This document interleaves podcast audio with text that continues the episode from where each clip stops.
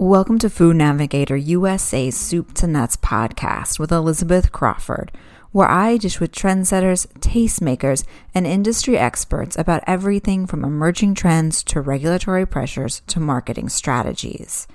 By 2050, the Earth's population is predicted to reach upwards of 10 billion people who will require significantly more food than is produced today and which many predict is not feasible without drastic changes to the way food is produced, transported, and consumed. According to the recently released report, Creating a Sustainable Food Future, produced by the World Resource Institute, in the next 30 years, the world will need clo- to close a 56% food gap without increasing deforestation related to the development of more farmland. In addition, the report notes that greenhouse gas emissions from agriculture and land use change will need to be cut by two thirds. While this is a tall order, innovative startups in the U.S. are already developing solutions, according to Ali Burns, who's the managing director of Village Capital, which manages the longest running agriculture accelerator program in the U.S. and is focused on finding early stage entrepreneurs working to solve major global problems in agriculture, education, energy, financial inclusion, and health. She explains in this episode of Food Navigator USA's Soup to Nuts podcast how many early stage startups are tackling sustainable agriculture by developing tangible solutions that improve the efficiency of farms, decrease food loss and waste, and offer, quote, earth functional foods. She also calls upon policymakers and investors to do more to support food and agriculture innovation, with an eye towards establishing a more sustainable food supply in the future. Burns explains that the mounting concerns around sustainable culture is not just hype, and that the threat to the planet is very real. And while she acknowledges some recent changes, such as the growing popularity of plant based foods, these changes don't go far enough the way that we farm, transport, consume food um, right now is on a track to completely destabilize the planet's ecosystems. Um, and that's for a variety of reasons. One, there hasn't been a lot of innovation um, when it comes to the way that we not only produce but how we consume food. Um, it may seem like things are changing in terms of um, you know the types of foods that we're consuming, et cetera, but we're still generally a planet of meat eaters, um, which is um, at this pace not a sustainable path. Um, and the way that we transport food, the way that we waste food, um, is really creating an unsustainable uh, environment, literally, for uh, for feeding the planet. Um, and so, one of the things that we've looked at is um, how start the role that startups can play in changing that path. Um, we really think that there are trends like precision agriculture, um, trends like uh, using biomaterials for food preservation and reducing food waste um, that that have yet to be really tapped into to drive some of the needed innovation. When looking for viable solutions, Burns acknowledges that it's tempting to focus on splashy, high level, quote, disruptive changes. But trying to compete at that level can be intimidating to a lot of innovators and entrepreneurs which is why she says small changes can be just as powerful. A lot of the innovation in sort of the food and ag space has been more on the radical side, um, the side of Silicon Valley. How do we completely disrupt the food system um, through artificially produced meat, for example? And we're really looking at how do you innovate from within the system and how do you leverage sort of the key players um, in the existing supply chain um, in order to address some of these challenges. There's um, there's a line um, when it comes to working within um, the confines of an existing system and pushing the boundaries of the system um, versus completely starting to create um, an entirely new um, way of doing things. So when you look at like lab grown meats or vertical farms or some of the other kind of top down ideas that have existed that that that live on the more disruptive side, I think there's a room for exploration of those. But there's also a room for exploration of really making the systems that exist better because that's where the urgency lies. We cannot continue to, you know, we look at uh, farmer incomes, which are down significantly in part because they don't have the opportunity to innovate.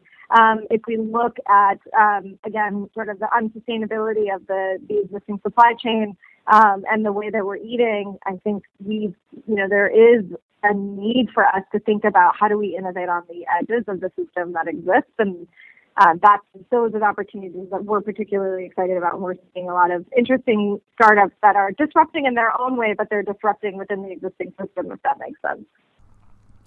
Burns breaks down much of the innovation and need for solutions into three major categories so called earth functional foods, waste reduction, and precision agriculture.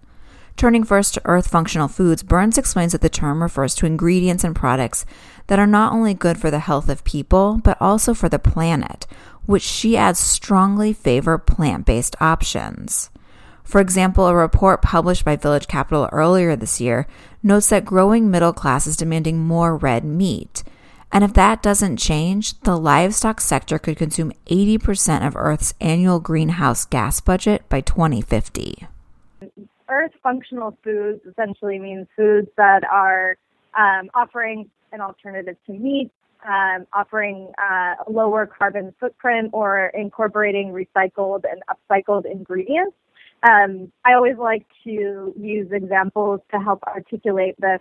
Um, one of the companies that actually participated in our last accelerator, a company called Pulp Pantry, um, was created out of a recognition that there is a ton of waste that happens in the, the you know, with the juicing craze continuing to be something that I think particularly at the beginning of the year, you often see a lot of people going on juice cleanses. So um, we hear a lot about juicing um, at this time of year, and there's a ton of waste that is uh, produced in the process. There's a ton of fruit and vegetable byproducts um, that generally gets thrown away. So the founders of Pulp Pantry saw an opportunity. They said, there's nothing wrong with this byproduct. Um, it's certainly a way, a, a food that can be used. And so they um, they have actually created a system for for developing healthy snacks um, using the byproducts from the juicing process. They have, um, I think their the name of their first product is called it's not granola, um, but it is a gluten-free, um, grain-free, I guess, granola alternative, and I have had it, and it's quite good. Um, and they're looking for other products to introduce to the market um, based on um, leveraging, uh, again, the sort of byproduct from the juicing um, process. And there's a ton of other companies out there that are looking at um, alternative sources of protein. We see a lot uh, about uh, plant-based protein um, there's a, an awesome company in our portfolio called Kuli Kuli Foods. They um, use moringa, which is a plant that's actually found in um, some of the emerging markets um, around the world. Um, so not only are is it a superfood that can be um, ground down to a powder and sold and put into smoothies, I actually use it in my morning smoothie every day. it's uh, it's a it's an awesome superfood, and it's also benefiting the planet by providing income to rural women and in um, parts of the world that don't necessarily have access to the same opportunity that we do here in the U.S. So those are the types of uh, companies and examples that we mean when we talk about earth functional foods. While producing earth functional foods is a good start to stabilizing the planet and meeting the population's nutrition needs, it won't have as large of an impact if those ingredients are shipped around the world in a way that generates a large carbon footprint. With this in mind, Burns says that the second major strategy that startups are pursuing to create a more sustainable food system is through supply chain innovations that reduce food waste and loss.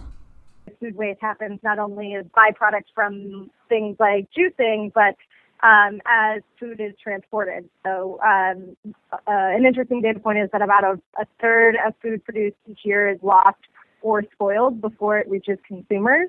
Um, and that's in, that in, including millions of tons of food that's, that's shipped in long distances before it is thrown out. So um, there's some really interesting innovations happening um, to help create more sustainable ways for preserving food um, in a way that is safe for the consumer. So there's a company that um, participated in our program called Cambridge Crops. Um, they're creating an edible biomaterial coating. It's actually derived from silk, which is super interesting. And um, essentially, this coating is a protective shield against spoiling. Um, it actually allows for fruits and vegetables to have up to uh, 50% longer shelf life without affecting the way that the food tastes. Um, and it also can eliminate the reduce for uh, reduce the need for refrigeration, um, which um, is really important when you're thinking about markets where there's no sort of cold chain infrastructure, so there's no way to ship produce in a in a refrigerated way. So you can really change the opportunity for people to access um, fruits and vegetables in a way that is uh, more sustainable, reduces the amount of fruits and vegetables that are wasted, and potentially opens up markets where people wouldn't necessarily have access to fresh fruits and vegetables if you have a, a, a sustainable, safe way of preserving food. So there's some really exciting things happening in just simplifying the supply chain in a number of different sectors Vega Coffee is really exciting. And essentially, what they're doing is eliminating the middleman and the supply chain for coffee farmers. Um, so, right now, most of the value in the coffee supply chain is actually captured at roasting, and most roasting typically happens after the beans are shipped. Um, so that it's happening if you um, if you look at you know coffees, uh, particularly artisan coffees, you'll see that they've been roasted in New York or in um, other parts of the U.S., what Vega does is actually create roasting at the source. So is training um, and empowering farmers to roast where they are, which allows them to capture a lot more of the value um, in the um, in the income that they receive, and it makes the supply chain a lot more efficient uh, because roasting is happening at the source um, instead. So really excited about what Vega is doing um, right now in Nicaragua and Colombia, and uh, I know they're looking to expand their footprint. Um, another um, another company that's actually innovating in the food waste space is Goodr, um, and Goodr is essentially uh, was created out of a recognition that there is a I think any of us who have gone to a large corporate event we know that uh, we're typically overfed at those events, and there's a lot of food that's generally left over and, and goes to waste. And Goodr is essentially bringing a technology platform to um, allowing um, corporations to uh, essentially uh, donate their surplus food and deliver it to local charities. So to be able to say, um, instead of throwing all this awesome, literally untouched food away, we can create a more efficient way to capture um, the surplus food and and bring it to people who need it and who don't necessarily have access uh, to food. So it's really exciting what they're doing. They uh, uh, actually have a really strong base of uh, customers in Atlanta, um, and uh, they've been expanding nationally. So we're really excited about what Goodr is doing as well. Um, and their founder is she's pretty amazing. She has an incredible story. So um, I would encourage folks to take a, a closer look at Goodr. Several startups are going all the way back to the farm to help improve sustainability of the food supply by looking for ways to produce ingredients more efficiently. For example, finding ways to produce higher yields with less water or inputs, or creating solutions to stop erosion and pollution. As Burns explains, many of these solutions use the same technologies that are fueling other sectors, such as artificial intelligence, robotic devices, and tools that connect with the internet to quickly process data and identify anomalies in water or pesticide use. One of the companies that um, is now uh, in our portfolio, which participated in this last accelerator, Wexus, um, Wexus is essentially um, allowing farmers to put a series of, un, of connected underground sensors um, in into their fields, um, and um, then has essentially an IoT Internet of Things software platform that allows the farmers to see the data on their water usage, on their energy usage, um, and better manage um, their energy and water. And this is particularly important in um, in um, drought uh, environments that are more prone to drought, um, like California, which is actually where the company started, um, to help farmers really understand whether something is underwatered, overwatered, and be really efficient with the, their use of water. So that's that's one application of precision agriculture is this idea of like using sensors um, and an Internet of Things platform to allow farmers to actually um, look at data um, that tells them uh, how their um, resources are being used. And another sort of related company um, that's focused on the indoor farming space is Iunu. Um, they're um, they're actually a really cool company, and their technology is fairly complex, but they're an artificial intelligence platform, and they use computer vision. So they use a combination of um, sensors in indoor farms so that they so you can actually better understand how quickly plants are growing, where plants are um, maybe uh, again underwatered or having trouble with the soil, um, and allows indoor farmers to more effectively grow their their crops um, using both the sensors and um, artificial intelligence and the platform that they've built. So um, that's a really interesting company, and it's not just limited to to um, sort of sensors and software. Um, there's some really exciting things happening um, in robotics. So um, there's a company called Augean Robotics that is essentially building uh, robotic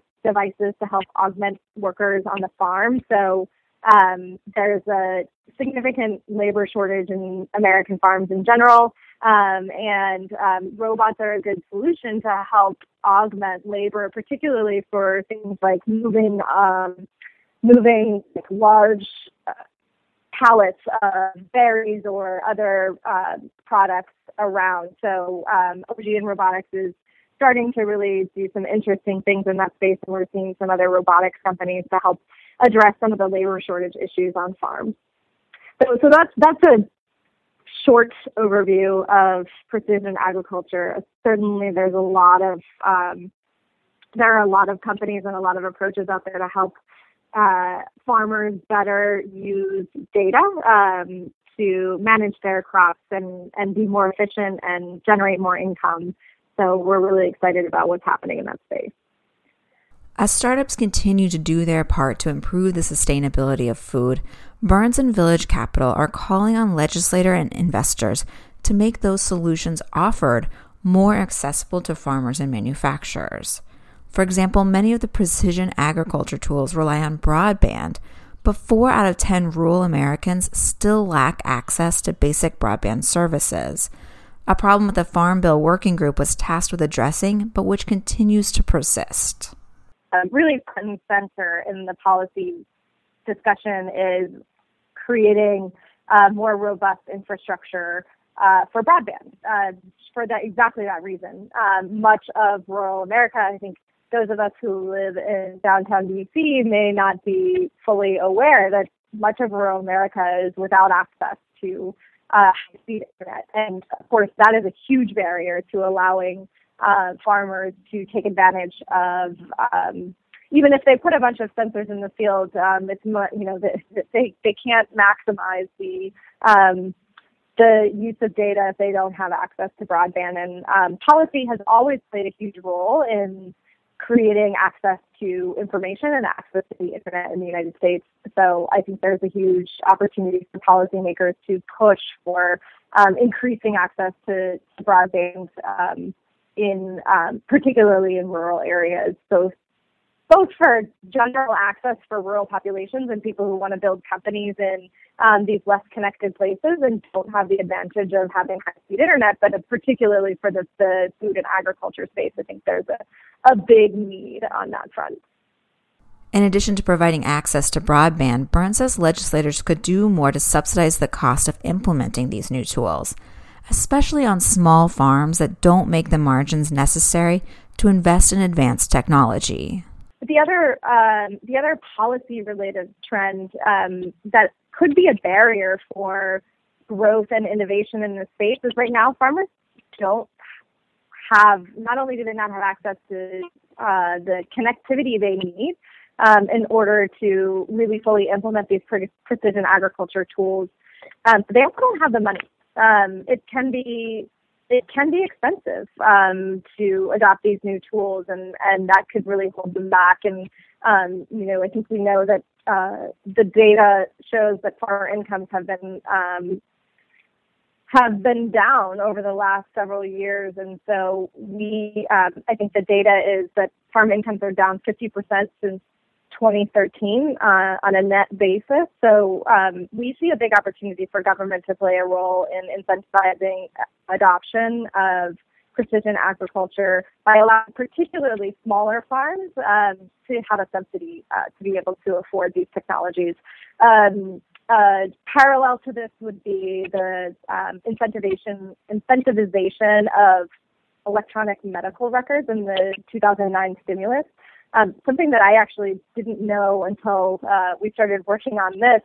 Um, this report is that um, the 2009 stimulus essentially allowed hospitals to uh, receive a subsidy for implementing electronic me- medical records, and as a result, um, within uh, seven years, 96% of hospitals had uh, a certified EMR system.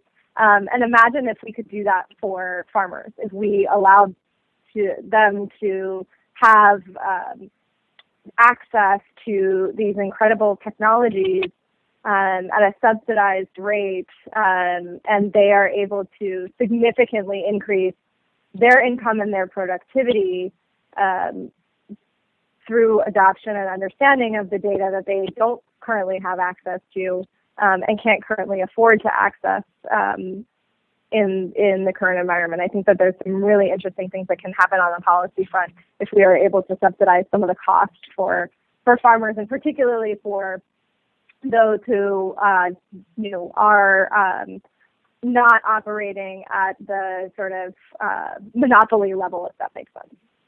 Burns also argues that venture capitalists could do more to improve the sustainability of the food supply by doing a better job of investing in companies in the heartland that are familiar with the challenges faced by rural and farming communities. So I had the privilege before I came to Village Capital of working for an investor that is based also here in DC, Steve Case. He is the co-founder of AOL and created an initiative called Rise of the Rest. And Rise of the Rest was really based on a data point that was driving him up the wall, which is um, that 75 to sometimes 80% of venture capital investment is going to three states, New York, Massachusetts, and California. And we know generally where in California, where in New York, and where in Massachusetts that that capital is going. And um, he's been spending a ton of time going around the country, meeting with entrepreneurs in um, cities inside the coast, whether it's um, you know places like Pittsburgh or Cincinnati um, or Nashville, and um, we knew that there were really high potential, really exciting entrepreneurs in the middle of the country um, that that investors aren't paying attention to, and um, we think that there's a huge opportunity for investors to um, sort of look outside their backyards. Most of the capital is sitting in Northern California and New York and Boston, um, and look outside their own backyards because there's a big opportunity in the middle of country, particularly when it comes to ag tech, and a big opportunity for growth. And, and not only can they um, support some really amazing entrepreneurs who don't have access to the same networks and the same type of capital that they do in San Francisco. Um, but there's a real opportunity for them to generate returns for uh, for their LPs, and so we think that investors should really be spending more time looking at the heartland um, and looking at sort of food and ag innovation as an opportunity um, in a way that they haven't before. Based on our conversation, it's clear that there's no silver bullet to creating a more sustainable food supply. But as Burns notes, there are lots of viable solutions, many of which have significant marketing potential that could make investments worth the government's and venture capitalists' time. And with that, we've reached the end of another episode of Food Navigator USA's Soup to Nuts podcast. I hope you'll join me again next week for another installment. And to help you remember, I encourage you to subscribe to us on iTunes. Until next time, this is Elizabeth Crawford wishing you a productive and profitable week.